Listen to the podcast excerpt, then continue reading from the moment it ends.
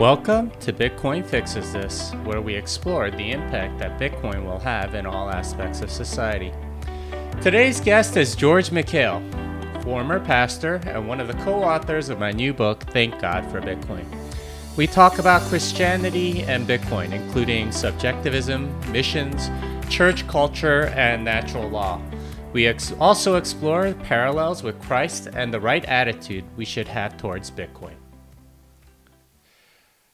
This is an episode of Listener Questions. As you'll find out, the people who ask these questions on Twitter will receive a signed copy of Thank God for Bitcoin. Fair warning, there's a lot of questions and content about Christianity up ahead.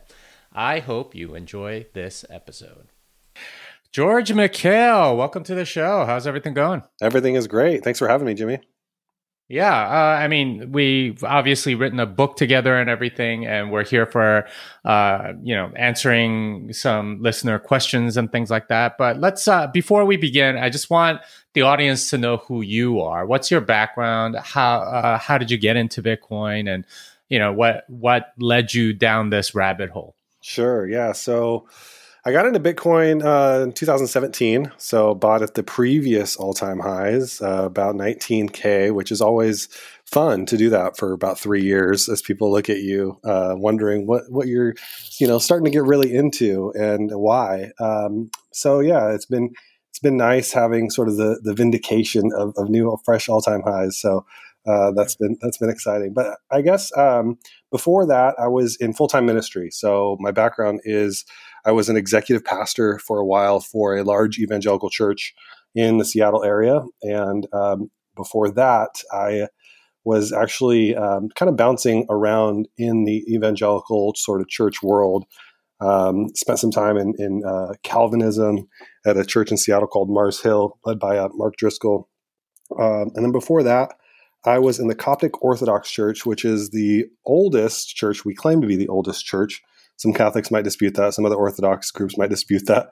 But uh, it's the uh, one of the oldest churches in the world, and basically um, founded in, in Egypt, and um, where I was born. Um, and it's about ten percent of the population of Egypt is is Christian. The other ninety percent is, is Muslim. So I was born into a Christian family, and, um, I was a deacon in, in the Coptic Church. And uh, so my journey basically through Christianity I think was colored by my um, desire to fit in with my friends and and sort of be um, become Americanized as an immigrant. You know, wanting to fit in, wanting to kind of speak the language.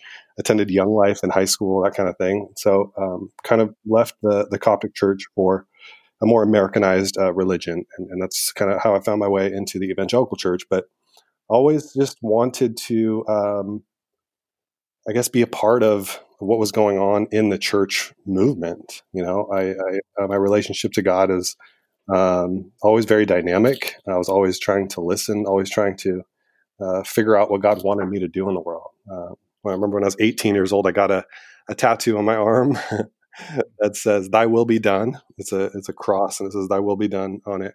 And so God's will is this, this thing that I've been pursuing my, my whole life, looking for truth, seeking out truth, and um, sort of three years ago, three, four years ago, um, I, I, just started becoming pretty disillusioned with the church. Started asking a lot of questions about just like really practically speaking, what are we doing? You know, what what is this? What are we showing up for? What is like, what is the actual um, message of Jesus calling us to in our everyday lives? What is is God still active in the, in the world? You know, and if so, what is what does that look like? Because as I look around, um, and, I, and I asked my, my friends, my coworkers, um, there seems to be a lack of hope. There seems to be a lack of purpose. And so uh, when I started asking a lot of those questions, uh, honestly, that's kind of in a roundabout way what, what led me to Bitcoin um, and uh, to the conversations we started having, which led to our Bible study and, and eventually the writing of this book. Mm. Well, so let, us dig into that just a little bit because I think it's um, that that sort of like spiritual malaise that you're talking about, um, and you know, like uh, sort of feeling that the church isn't all that it really should be. I think is uh, is um, is a familiar thing for a lot of Christians. Although you know, I'm, I'm sure there are atheists that are listening to this or that are like, "What? What are you talking about?" or something like that. But let's dig into that just a little bit. Um, what is it about that that you see sort of in common with, uh, say, or what contrast that to sort of like the Bitcoin community? Because I, I know we've had conversations about this, and this is one of the things that really attracted you to Bitcoin. Right. Yeah. Well, I think the church at large, and just generally speaking, has been captivated by just the fiat disease in general. This constant need to pursue material things and you know celebrity status and the next you know whatever it is building or you know influencer or sneakers uh, you know have, be, have become like really uh, mainstream christianity popular. Uh, and so it's just like what are, again what are you guys doing? What are we why are you calling us here every sunday to just gather a bigger and bigger group to just preach another message that's like basically like a self uh, self help talk or motivational speaker um, uh, speech. Like it's just, it's just there's no direction. There's no sense of purpose. It's it's read your Bible, pray, and then you know trust God. But there's no actual practical outworking of that in the real world. And, and what I'm talking about is, you know, the obviously the not just the broken economy, but broken politics, broken social situation, like so social situation where we can't have a, a, conversation about really anything with anybody who disagrees with us anymore without it turning into, um, you know, hatred or broken relationships or whatever. Um, and so the sense of community just wasn't really there. It just it seemed like this church existed in order to perpetuate itself and nothing more. Um, and I think I would con- contrast that to the Bitcoin community. You know, and I know I know even just saying Bitcoin community is controversial for a lot of people, um, and I get that. You know, it's uh, we, I think we don't we don't use that word uh, very well in our culture, and there's there's a lot of that leaves a lot to be um, desired. A lot of people have been hurt by community, um, and and a lot of people have been hurt by church. A lot of people, uh, their perception is they've been hurt by God, right? And I think uh, this makes a lot of people uncomfortable because we haven't dug deeper. And and what what that looks like now, I think, is people discovering that as Bitcoiners, we have this common ground about us. We have this uh, starting point that is kind of like at the macro level um, helps helps the, the helps us like view all of our other problems in a way that is hopeful right? If we can start with Bitcoin, then maybe we can solve some of these other things that are a little bit further downstream.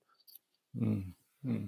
Yeah, and that's definitely something that we've, uh, uh, you know, you, we've noticed about the church is that um, the, a lot of the life has sort of been drained out of it, and mm.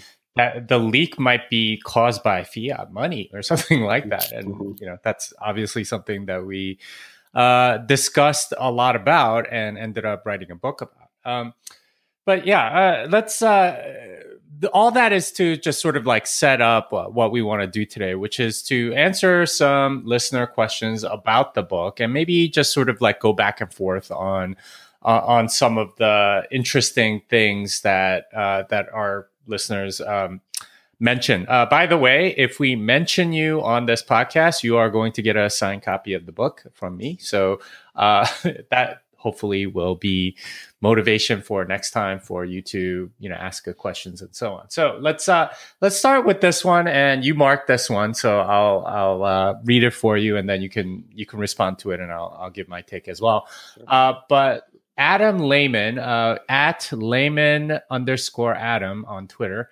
asks is bitcoin the one world currency used in the end times?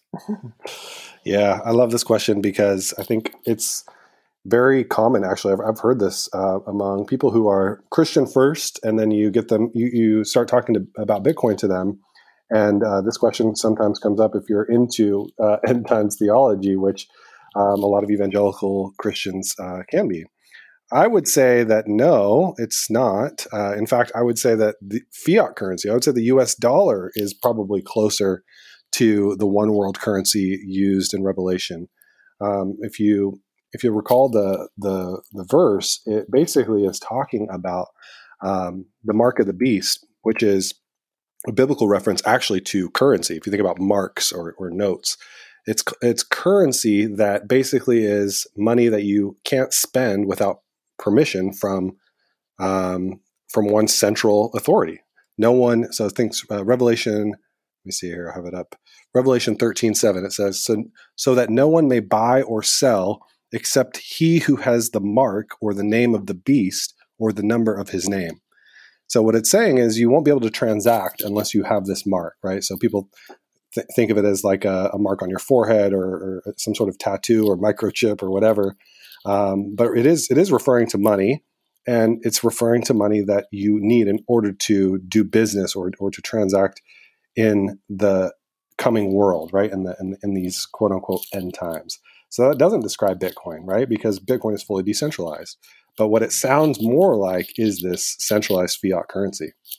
Yeah, and that's this is something that we definitely touched on in the book is that if you look at the verse, it's clear that there's a trusted third party in every transaction. And as we know in Bitcoin, that's something that doesn't exist. In fact, like something like Ripple is way closer to uh, something like the mark of the beast and not Bitcoin. So, in that sense, um, that that fear I think is quite misplaced. Um, there are other people that sort of interpret that verse not so literally, but as something like you know, mark on your head, something that you believe, and mark on your hand, something that you do. Uh, multiple interpretations of that, but there are certainly people that do take that literally. And if it is, then I, I, don't think you need to worry very much because Bitcoin is the exact opposite. It'd be kind of like saying, is gold the one world currency used in the end times? That would be kind of ridiculous because obviously gold is very de- decentralized, especially if you're trading it physically. Uh, although, you know, it could be if, uh, if there were uh, an intermediary that uh, you had to trust in order to transact with gold. Um, another one uh, that we had is from at MK Lad uh, on Twitter. How much of an influence do you think subjectivism subjectivism has had on creating the fiat conditions of today? Do you think Bitcoin rejects postmodernism's subjective understanding of truth and is in some ways a return to an objective trend, standard? Uh, quote unquote, my truth versus quote unquote, the truth with a capital T. Mm. Yeah, that's a good one. My boy MClad. I think uh, is is asking a, a, very astute question, and um, I, am not sure how, how connected it is to to uh, fiat, but certainly what Bitcoin does deliver is a record of the truth that everyone can agree on. I mean, this is the whole the whole point, really. I like to think of um, nodes, Bitcoin full nodes, as witnesses to the to the truth that's happening on, on the blockchain, right?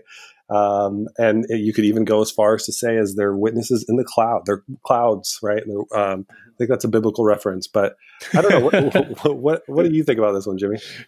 Well, so I've I've thought about this quite a bit. Um, and my my current thinking is that fiat money is sort of like a tool of um, positivism, and that's sort of like a legal theory. And I, I wrote a tweet about this today. Um, and it most people don't really understand the difference between natural law and positivism, or what both either of those things mean. But let me just diverge for a moment and explain what those are.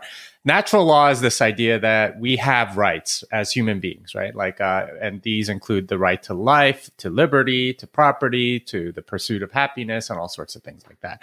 And if the government, if authorities take those away from you, then the government is being immoral and you have the right to rebel and so on. This is the justification, for example, in the Declaration of Independence. Uh, positivism is sort of the opposite or an alternate view of law, uh, which says that you need to be explicitly be given a right in order to have it. So there are no quote unquote human rights.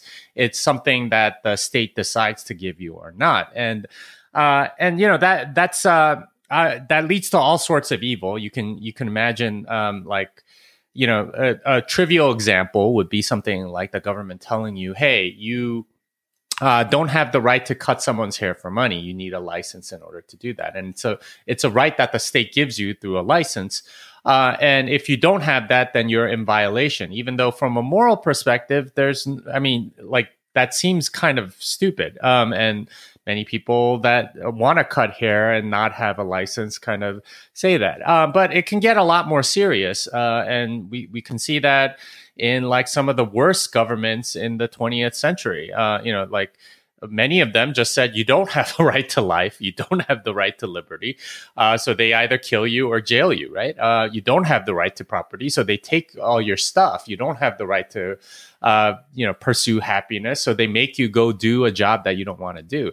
And that uh, that is sort of like the philosophical difference between the two. And we've gone away from natural law towards positivism uh, and in part because it's very convenient for the people that are in charge. It's very easy for them to just say, "Hey, like we we're uh, you know positivism is the right way," because then the government can do wrong, no wrong. They they uh, have no moral culpability if, for example, they decide to jail someone or kill someone or uh, take away their stuff or force them to do stuff that they don't want to, and and so on. And most governments have been trending in that direction. So, all of that is to say that fiat money is a form of positivism. It's it's basically saying you uh, it's uh, putting the lens of positivism on money itself and saying, well, you don't have the right to this money. You instead uh, we control what your reality on this money is. Um, so the government can, for example, print a lot of money and dilute whatever money you have and sort of take it away without even you knowing about it in a sense. And and that is is a very subjective version of the truth because uh, the government or whoever is in authority gets to decide, hey, this is what reality is, and we can change it at any time. It's a very subjective reality, and if you read about like uh, the show trials in uh, in communist uh, Russia or whatever, you know, you you hear about all of these things where you know people were forced to confess to ridiculous things that they never did. It's it's it's sort of like turning the truth on its head. There's no objective truth anymore. The truth is whatever the authority tells you, uh, the truth should be, um, and that's a very subjective truth. And that is very postmodern, and it, it creates sort of um, uh, these conditions that that are very akin to what fiat money does, which is that authorities have control of, over everything. Um, Bitcoin is very much going away from that and saying there is an objective truth, and you know no one gets to decide now that the truth is something different, right? Um, and, and that to me is the key to this question. And I, I really do think that Bitcoin does return at least money to an objective standard. And if you have money that's an objective standard, then the rest of the market, the rest of the economy starts becoming a lot more rational instead of uh, sort of created in the image of some bureaucrat or some authoritarian uh, that that wants to impose some vision on the rest of civilization. So in that way, I, I do think that Bitcoin starts bringing about more truth with a capital T, uh, because truth with a little t, you know, um, enhances truth with a capital T. What What do you think, hmm. George? Yeah, I like that. I just I, I, agree with everything you're saying, and I think the only thing I would add is how we go from a world where value is is subjective with fiat currency to a world where proof of work is what backs um, how people are going to you know allocate value. And and that to me is um, i think adds a level of capital t truth to how humans interact and transact. And uh, once that begins to underline all of our um, uh, interactions then you actually have a vision of a beloved community to use another church phrase right is people are now um, interacting and transacting in truth it's not just this random like I can I can work so hard all day, nine to five, 60 hours a week, and earn a pittance um, while the government is printing money f- for free, basically, like no labor involved. What is that, right? That mm-hmm. that once that dynamic goes away, and it's just everybody is working and earning for the same sort of pool of available uh, uh, Bitcoin, then you know you have a level playing field and when you have that then i think everything just begins to change. Yeah and money starts representing something a little more truthful right? Like as a result of that. It, it, instead of it representing you know some money printed by some bureaucrat or possibly 60 hours of back backbreaking labor somewhere um, you know it it instead starts representing the value that it actually added to civilization. And that's uh, something that we point out in the book is, you know, like money, that's what money's supposed to be. It's supposed to be a representation of how much value you've added to someone or something uh, in, and enhance civilization instead of, you know, this murky water of, uh, okay, well, you know, it is for those people, but uh, you know the privileged people. It, it's uh, it's basically you get all of that credit without actually doing anything, and that, in a sense, is is a currency of lying, right? Like it it doesn't represent work or value added at all. It's it actually represents theft, and it's it's actually horrible. And uh, that to me is a is a key part of what Bitcoin is supposed to be. Mm-hmm. Absolutely. All right, let's uh, move on to the next question. Viking King 447 from Twitter asks How might Bitcoin adoption assist with getting funds to missionaries around the world? High wire fees are a waste to kingdom funds uh, to further the gospel. So, what, what do you think about this issue of uh, sending money to missionaries and so on? What, what's your perspective? Yeah, I mean, certainly getting money moving money around the world, moving value around the world with Bitcoin is a huge advantage. Something that I've been able to experience firsthand, just sending money to uh, my aunts and uncles in, in Egypt through uh, my cousins, right? That that without having to uh, get bank accounts and all this other crap that was required previously. Like it's night and day the difference that that it makes when you're able to um, to just send money with no with no third party. Um, and so the question of, of whether or not getting funds, you know, from the U.S., let's say, to missionaries overseas, I think is certainly relevant. Uh, I would I would take it a step further and, and say that it's probably going to a- make us ask even deeper questions about missions in general, right? Like, what what are what are these um, missionaries that were sent there under sort of a, a different, um, I guess, paradigm, right? Of, of, of need and resourcing in this fiat world. How is that going to change now entirely? Right. I think about um, Bitcoin Beach doing amazing work in, uh, I believe it's called El Zonte, uh, El Salvador.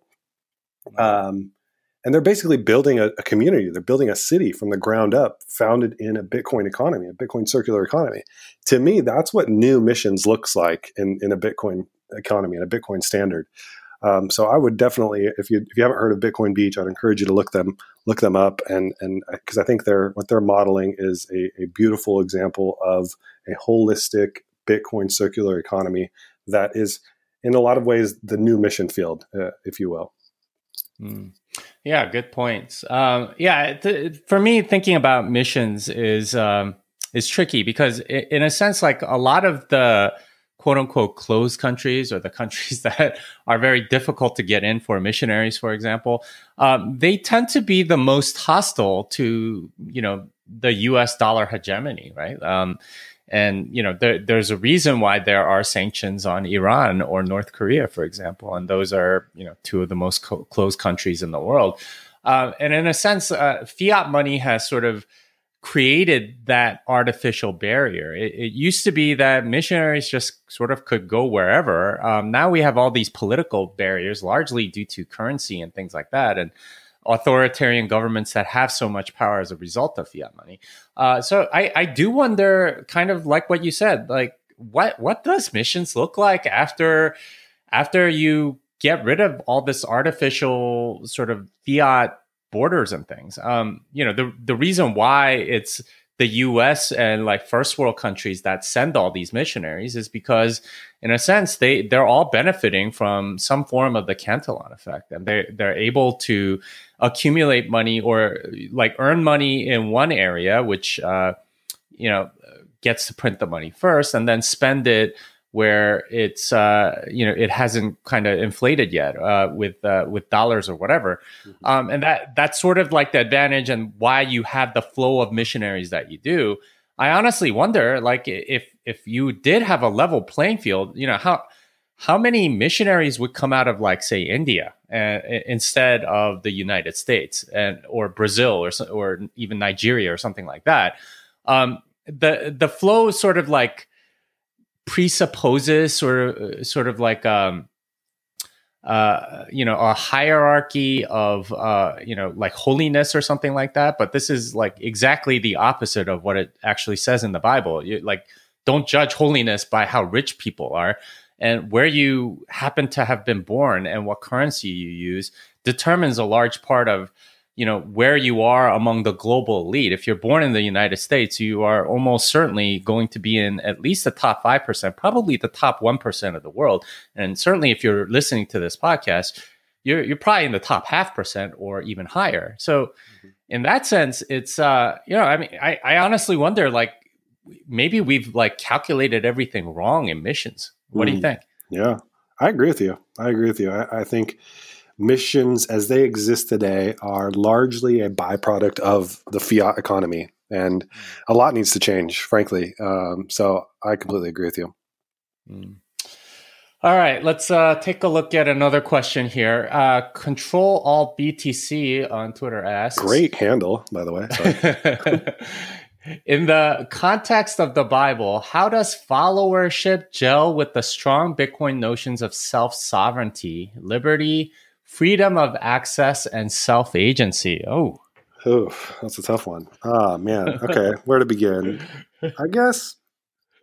Okay, so I'm, something I've been thinking a lot about is, um, you know, we have this notion in Christianity where we talk about Jesus and the salvation freeing us. Jesus freed us, right? Freedom in Christ. And kind of like what I was talking about earlier is I like to get really, really pragmatic, really practical with what are we talking about here? What does this mean for my life today? What does Jesus free me from today? And um, I think that I've been answering this question with kind of what is what's overtaking the world right now. And, and as I look around, I see that fear is taking over the world right now. We are afraid to leave our homes lest we get the coronavirus, you know, or whatever. It's fear that um, has just completely captured us. And I think fear is very much anti-Christ. Fear is anti-freedom. And so, um, to kind of build on this on this question a little bit, I think that it is the uh, the f- freedom from fear, right, and all the way to I think what what Jesus accomplishes in in, in um, his story of of resurrection is freedom from the fear of death specifically. Okay, mm. and so I think that there is something to be said about all these themes that Bitcoiners uh, embrace: self sovereignty, liberty, um, freedom of access. That is is very connected with the you know biblical narrative of, of Christ, and I think that you know how to how to make that connection to Bitcoin is is something that I'm I'm I'm still working through. To be honest with you, I think I think this book really helps. Like just just by re- just accepting Bitcoin as this this gift that sort of just kind of came out of nowhere, and we don't really fully know its origins. Like um, there there is something that that ties the two together. But but freedom is at the heart of I think both narratives. I don't know. What what would you say? Yeah, uh, it's interesting that the control BTC called it like followership. Um, because in in a sense, it's um, it, it's talking about. I, I think what uh, control BTC is talking about is is more the sort of like the structure of the church, right? There there's a there's a tendency for and I'm sure you're you're familiar with this. It, you go to any church, it, the church starts taking on the personality of the head pastor. That's it.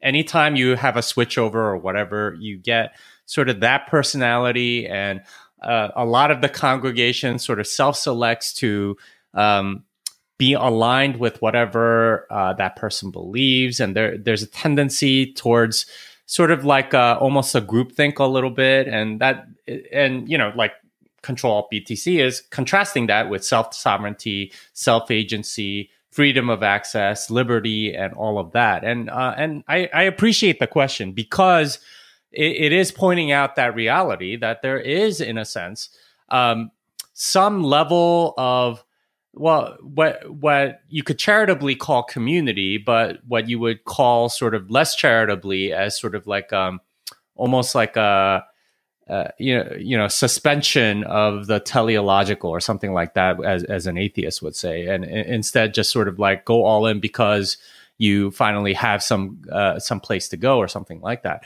Um, I believe that to be true in some aspects, um, and I believe that to be true in some aspects because of fiat money. And this is going to take a little bit of explaining, but essentially, what what you have are um, are communities that are largely sort of motivated to um, to grow more than like maybe uh, like grow at all costs almost. And um, and the easiest way to do that uh, with any group is to have sort of like a personality at the center. Uh, you know somebody that is very dynamic that is very charming um, and that tends to be the head pastor, honestly. And there there is some element of that. Now that person can have very good intentions and so on, uh, but a large part of you know why you get sort of mega churches, for example, in the United States, is because they have a pastor that is very charming and very uh, you know has a really magnetic personality and so on, and they they go towards that. Uh, but like you said, the the bigger thing here is that that's not what we're supposed to do as Christians. We're we're supposed to follow God, and there's there's freedom in that. But there's like that that sort of like um uh you know what what you're sort of uh talking about all, all the way at the beginning, uh sort of like the institutionalization uh the the sort of like structure that's almost artificial at times that that causes that spiritual malaise i think comes from not actually following god. And and the the reality of being a christian is actually much more towards follow god and that is the path to liberty. Um, that that is the path to real freedom because you're free not just from sort of like external trappings or control from other people but you're free from the actual things that entrap you which are sin which are you know like you know all all the deadly sins, greed and lust and um, you know uh, gluttony or sloth or whatever. Um, and instead uh, have a real freedom that allows you to truly be expressive of what it is that uh, that you're supposed to do. So, all of that is to say that I think the Bible and Bitcoin are totally aligned in that regard. Like we were uh, that that idea of self sovereignty um, instead of sort of dependence on a human institution like fiat money, that that's totally biblical to to not depend on human institutions, which unfortunately many churches sort of enable a lot of people to do is to uh, depend in, uh, not on God but on sort of like um, you know human um, I don't know uh, mag- magnetism or something like that. Um, and you know, uh, I don't know. I, mm-hmm. Help me out, George. Help me out. no, I think you said it. I think I, I think that's literally the connection. Is just this these themes of freedom and liberty and self sovereignty are they're both there. There's a reason that there's a lot of Christians that are attracted to Bitcoin, and there's a reason that a lot of Bitcoiners who maybe grew up Christian but um, aren't practicing Christians or haven't, you know, uh, tapped into their faith in a while or whatever are intrigued by the overlap. Like the there's we got to pay attention to these things. And I'm not saying like they're one and the same at all, but but I, I do think that they point to the same uh, themes that we all appreciate about what Bitcoin offers the world. The hope that is underlying all of this is this sovereignty, this freedom, and and so I think the the question is very on point in that it's just it's just highlighting that there um, there is this overlap, there are these parallels, and so right on control BTC. I think I think you I think your question kind of answers itself at some level. Like there is a strong connection between between the two. Mm. Yeah, indeed. That was a great question. All right, let's uh, go on to the next one. I, am not even sure how to pronounce this Twitter name, but it is at I A N U S M A N U. Ionus Manu? I don't know. Um, although the text starts from a Judeo Christian premise on debt, how can the increase in the use of Bitcoin in non Western societies whose philosophical foundations are alien to that tradition be explained? Uh, I would like to phone a friend. Can we call Robert Breedlove on this one, maybe? well, he, he's unfortunately not here, but uh, but yeah, give it a shot, man. Let's let's see what you think. Yeah, I mean, man, this is a tough one. Well, first of all, I think that other um, non-Western societies who who are basically um, ad- adopting Bitcoin, maybe even faster than Western societies. That's something to pay attention to. And I, I, if I'm understanding the correct the question correctly, it's how do you explain that? How do you explain that adoption? So basically, uh, challenging the notion that of the previous question at some level of the connection between uh, Christianity and Bitcoin. If if other sort of non Christian um, societies are also seeing the appeal to to Bitcoin. Is, is, that how you're reading the question too, Jimmy? Yeah, I think so. It's it's just sort of like, well, you know, I mean, you're making the argument that it's a Christian thing, mm-hmm. but he's saying, well, but what? How do you explain non-Christians like liking it or something like that? Yeah, is, is yeah. how I'm interpreting it. Got it. Got it. Yeah.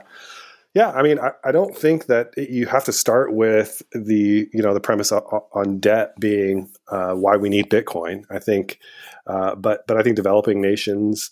Um, I've always thought this ever since um, getting into Bitcoin is that um, it's going to be the hardest for Americans to grasp uh, Bitcoin and its and its use or its value, sort of at a deep level. Whereas if you're in a developing country, you're going to realize it right away um, at some level, like we're very comfortable here. We're we're like we're good, right? Like we are the world reserve currency. We enjoy a high standard of living, even if you're, you know, not doing that well in this country. You're still doing better than most people, and so I, I think it's really that simple, you know. Um, and I think the temptation as, as Christians is to kind of be on our high horse and be like, well. Pff, you know you don't you don't you couldn't possibly understand this thing because you know it's it's rooted in self sovereignty and freedom, and these are all Christian things that we have mono- a monopoly on, and that's just not true, right? Like these are innate human principles, right? Like that that anybody can understand if you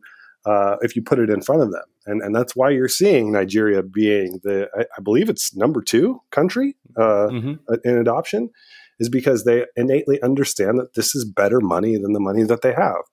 Uh, you don't you don't really need to explain it much further than hey no other third parties control this. You don't need permission from your government. You don't need permission from your banks. And by the way there's only 21 million of these ever. So nobody is is um, printing more as you're working hard to um, uh, to earn it. Um, and so I, I, do think it's, it's kind of that simple. I, I don't think that the sort of quote unquote judeo-christian narrative has a monopoly on the human condition. Mm. Yeah, I, I think you're right. Like there, there are already lots of incentives, and if you just look at the game theory, um, the the people that are going to benefit the most are the ones that are going to come into it.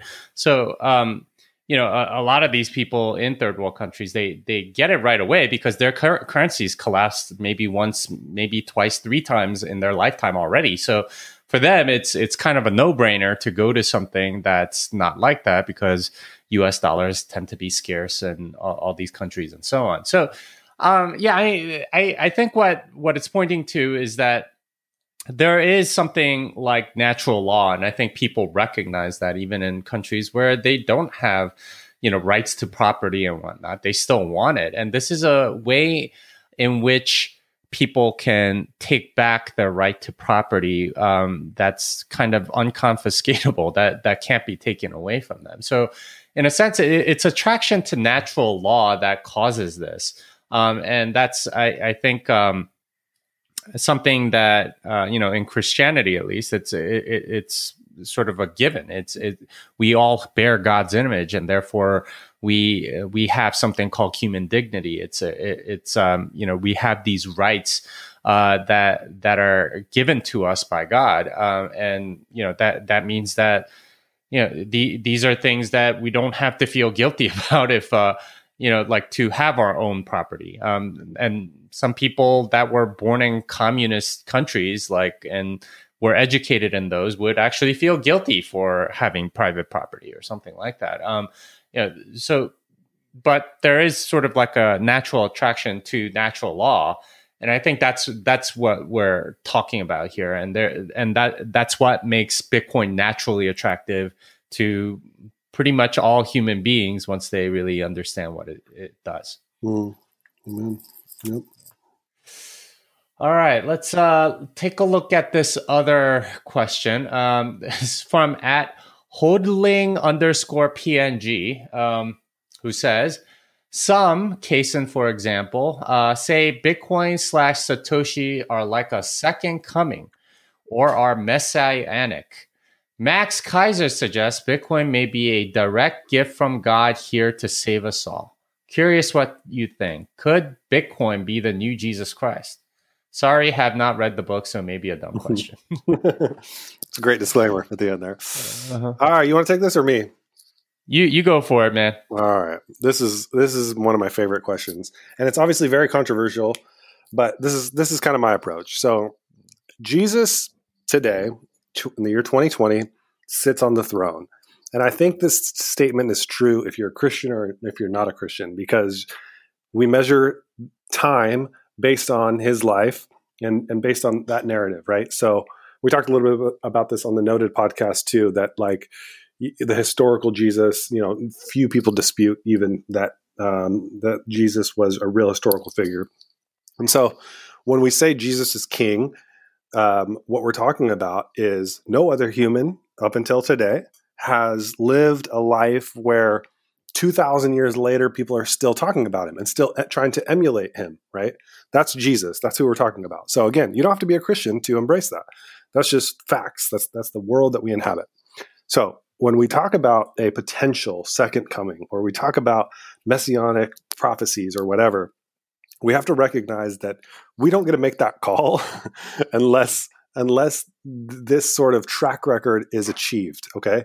So whether or not Satoshi is like a second coming can't be answered right now because it's only been 12 years, right? So so everything Satoshi has accomplished in these 12 years is very very impressive. There's no question about it it's at the level of, I would say, Christ consciousness, in that what Satoshi deployed in the world is addressing so many of humanity's problems that you have to at least you have to at least tip your hat. You have to at least be like, okay, dude was thinking at a very deep level, right? When when Satoshi thought of and released Bitcoin into the world, like there's it's almost like he thought of everything, right? Mm-hmm. But but to kind of declare or to say, well, this is definitely the second coming of, of, Jesus or whatever, I think it's just premature, if nothing else. I think it's an interesting conversation. I, I, I think, like, look, if you're a Christian and and you're like, um, this conversation is making you very uncomfortable, I think pay attention to that because we obviously live in some really interesting times. We live in some really transitionary times. And we obviously know that when Jesus returns or when there is a second coming, we're not gonna like be able to um it's it's it's like when Jesus first came, people didn't recognize him, people didn't know uh um, what to expect or who he was. Like all these things came sort of after the fact. So I think it's it's equally foolish to be like, no, that's impossible. There's no way. Why not? Why couldn't it be? You know? So I, I, I take this question with a very open-handed approach of it's definitely possible, but it's way too early to sort of make any sort of declaratory statements. Um, now, I will caveat that this with a more sort of direct personal answer and say, like, I hope, I hope it's true, you know, because like we need something.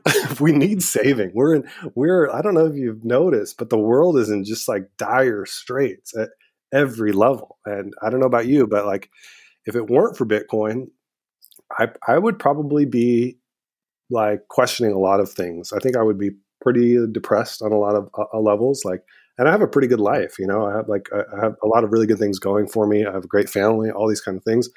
But as I look at the world, I'm like, what are we going to do? How do we how do we dig ourselves out of this hole? And you know, that's this is where like even just the title of our book, "Thank God for Bitcoin," comes in because it's like there is so much hope and so much potential here that you know you you have to at least acknowledge some fingerprints of the divine uh, in in what's going on.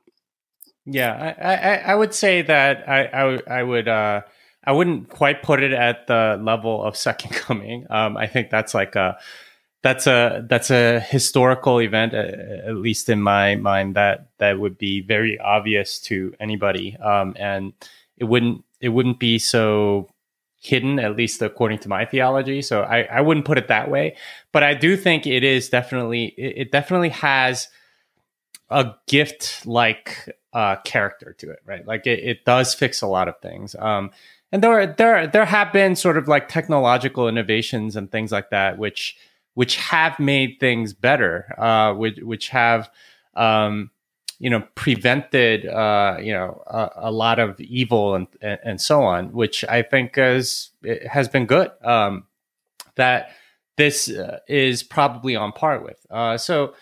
Um, in that sense, it, it is a gift from God. I, I wouldn't say it has necessarily that much um, parallels with the second coming. I mean, I, I think there there's maybe some um, some sort of some parallels in terms of like the idea of sacrifice and things like that and Satoshi Ooh. disappearing yep. uh, that that have some parallels as well. Um, I wouldn't necessarily put any of those things on the order of like biblical prophecy or something. I would say though that this is something that I am excited about that I do think is uh, you know like was came into the world at an auspicious moment, and like you said, it it provides hope for a lot of people. Um, and uh, you know, I mean, I, I certainly talked to a lot of my non-Bitcoiner friends, and they are depressed, like seriously depressed, because they haven't seen like their friends in nine months, and they're constantly scared that something else is going to happen, or that the current situation is horrible, and so on. So, um, in a sense, like uh, I, I, I don't know if Bitcoin is. I, I don't think Bitcoin is the new Jesus Christ, but Bitcoin is, uh, in a sense, it's it's a gift to the world. Mm, yeah. One, one more thing I'd add to this. Um, my my guy uh, God says Hodl pointed this out to me. Uh, Revelation two seventeen says, "Whoever has ears, let them hear what the Spirit is saying to the churches. To the one who is victorious, I will give some of the hidden manna." I will also give that person a white stone with a new name written on it, known only to the one who receives it. and, and, his theory of the white stone, you might have guessed, is the white paper with a new name written on it. So these are just like fun, like theories or whatever. They're not, I don't think they're like uh, prophecy or whatever. But I, I, just, I think the parallels are super interesting. And I, I, I think like if it, as Christians, again, there's nothing to be afraid of. God isn't threatened by these conversations. God isn't up there like, oh my God, they're like considering maybe, uh, you know, something's going on. But I'm like, you know, God's fine. Just chill. Let's have these conversations. Let's have them openly and let's explore. Let's see. Let's try to figure out what's happening in the world.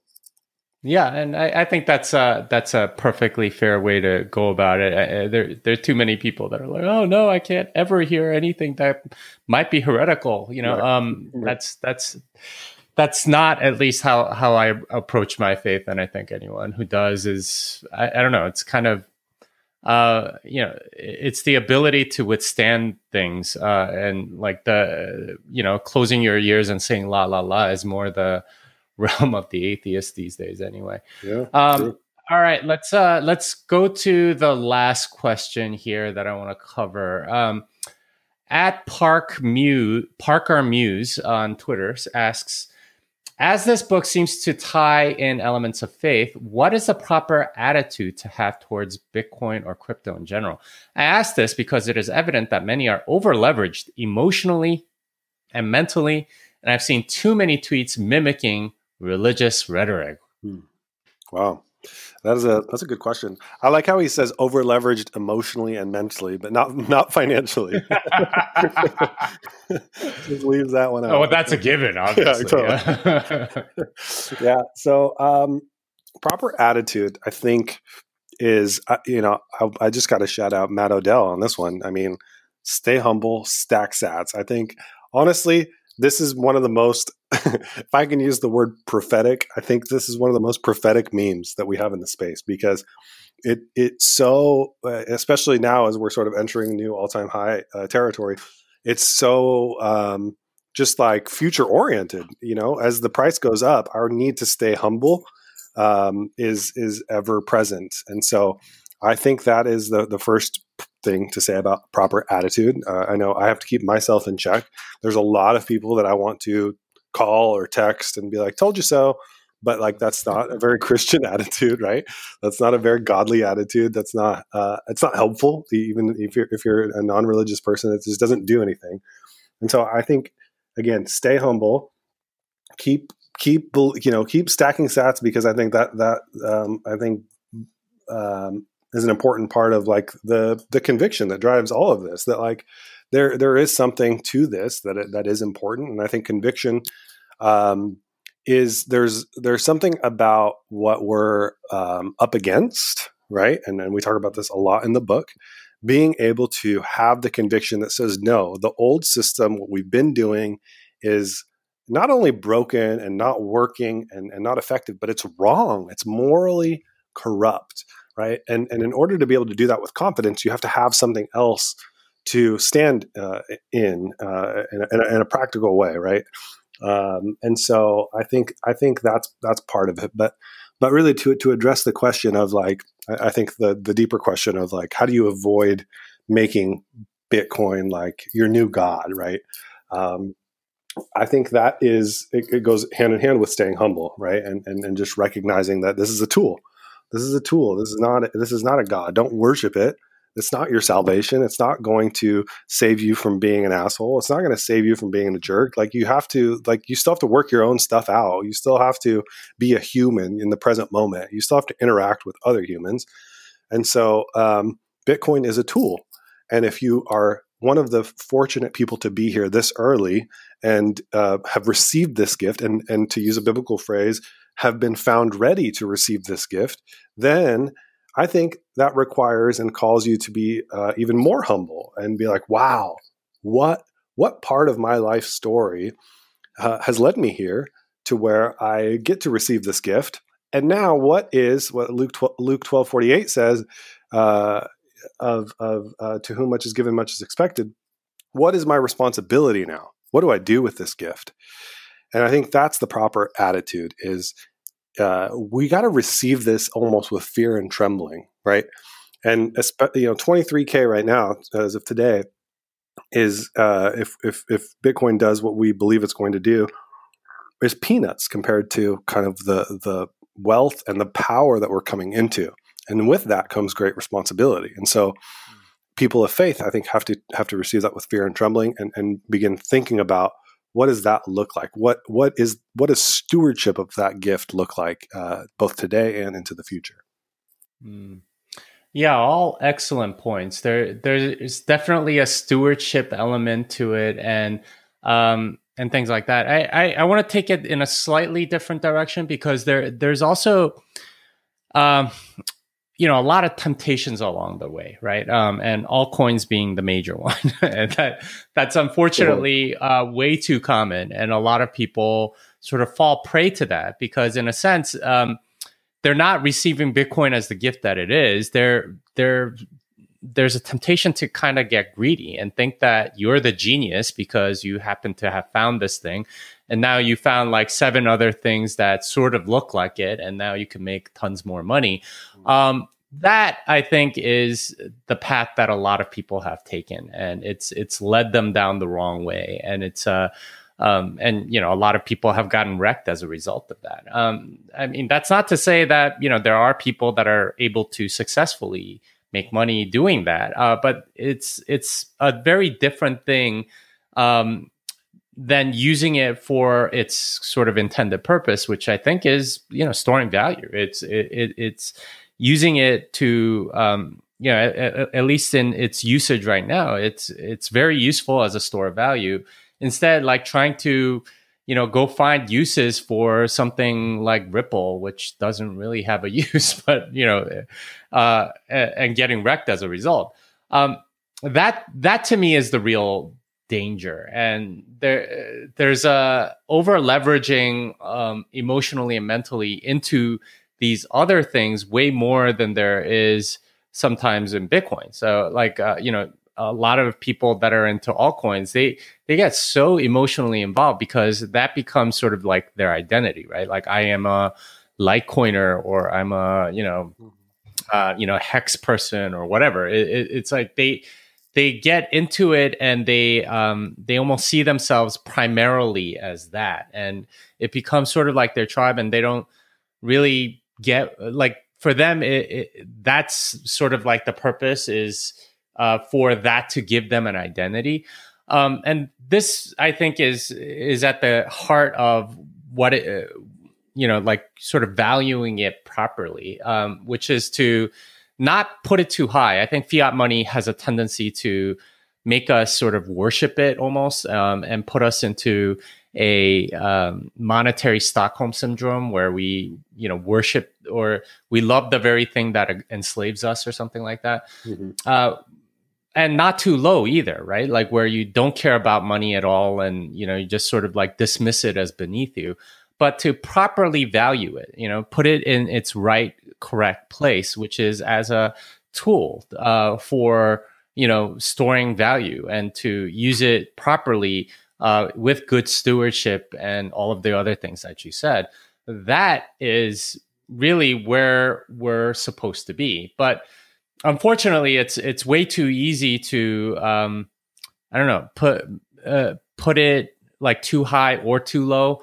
Um, too low tends to be sort of like the no coiners, and too high tends to be more the altcoiners or whatever.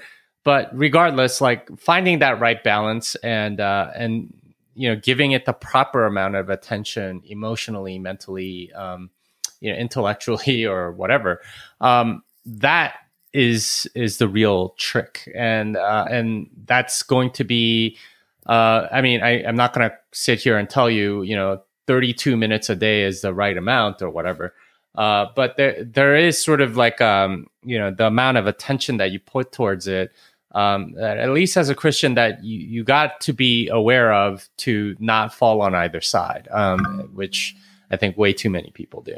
Yeah, well said. Beautiful. All right. So, um, any final words for our audience regarding our book, or pretty much Christianity, or anything at all? Any any messages to any of them? Yeah, I think definitely get the book. This is a great book. I'm so proud of the work that we did. Honestly, like um, I'm, I'm very excited about the reception it's received. Thank you to everybody who's already supported it and bought it and, and, and read it. Um, and I, I, guess just kind of last word is um, we are in a really interesting time in humanity, and what's happening, I think, is is calling all of us to a a higher consciousness, a higher um, way of being.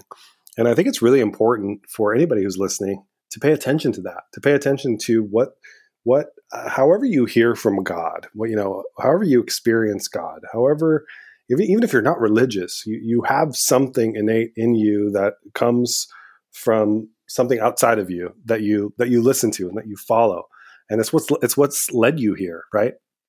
And I just think it's incumbent on all of us to really tune in and really pay attention to that right now, perhaps more than ever before. You know, I'm in my, my 30s and, and I, I, just I feel like now more than any other time in my life um, is a time to to wake up and to pay attention and to be alert. You know, um, and and when God calls us, that we are found ready, that that we are our response is here I am what, what, what can what can I do? What are you calling me to? And so um, I just that's that's kind of my my parting words is is um, let's let's wake up. You know, let's go into the new year wide awake, ready for whatever comes next. Mm. Uh, a good message indeed. I, I have two that I want to share. Uh, the first is for people in the church. And this is something that's been very frustrating for me, uh, especially the last nine months.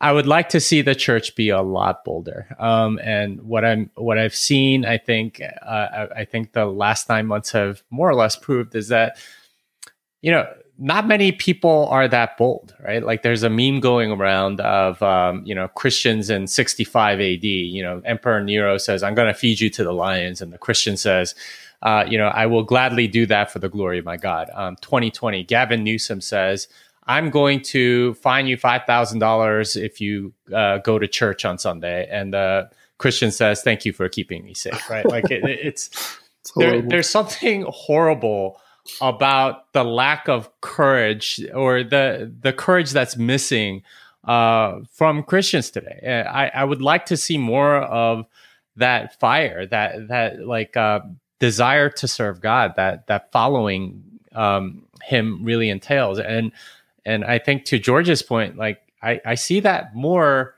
among Bitcoiners than I do Christians, which something's really off about that, right? Like uh, that that shouldn't be the case. There should be the the church should be a beacon of courage, uh, uh of people that are bold, that are that are uh, you know even if not agreed with, uh, admired for what they're able to do and what changes that they're trying and. Uh, you know, sort of like a respect that you get, even if they don't agree with you, because wow, the, these people actually really believe what they're doing.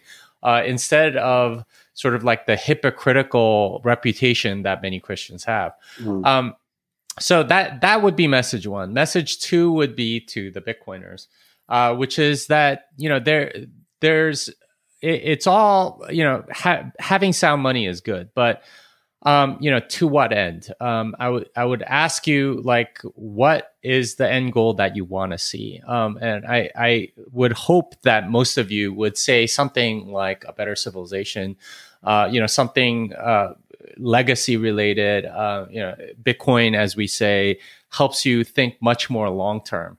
Uh, and if you're thinking ultimately long term, you you have to ask yourself about what is my eternal destiny, right? Um, and I'm not just asking metaphorically, as in, you know, what's going to happen to your children and your descendants or whatever, but about you. Uh, what what what's the most um, practical thing that you can do to do something for yourself eternally? And um, and that's a question worth exploring, um, and especially if you have some experience in the church that's uh, that's you know, I, I, would encourage you to go and read some of that stuff because there are some eternal principles, some some capital T truths that uh, that can help in figuring that out. Uh, so that would be my last word there. Love it. Thanks for having All me right. on. This was fun. Yeah, it, it, it, was a it was a lot of fun. I, I didn't know exactly how it would go, but yeah, here we are. All right. Uh, uh, anyway, that was great, George. Uh, thanks for being on. Um, where can people find you? So I'm on Twitter at G Mekhail at G M E K H A I L. I also uh, co-founded BitcoinIs.com, um, which is a, a, resource center for uh, Bitcoin, and uh, we also have a, a, store where you can get the book as well as uh, some uh, merchandise. So check it out. Hmm. Yeah. Um, and by the way, George is recording the audio book. So, um, oh, yeah, that's true. Don't get it out, uh, then you can blame, blame me. Yeah, just at me. I'm working on it. Work in progress. all right. All right. Thanks. Let's. Well, that wraps it up for this episode of Bitcoin Fixes This. George can be found at Twitter at gmekhail, and our book can be found on Amazon. Thank God for Bitcoin. Until next time, fiat delenda est.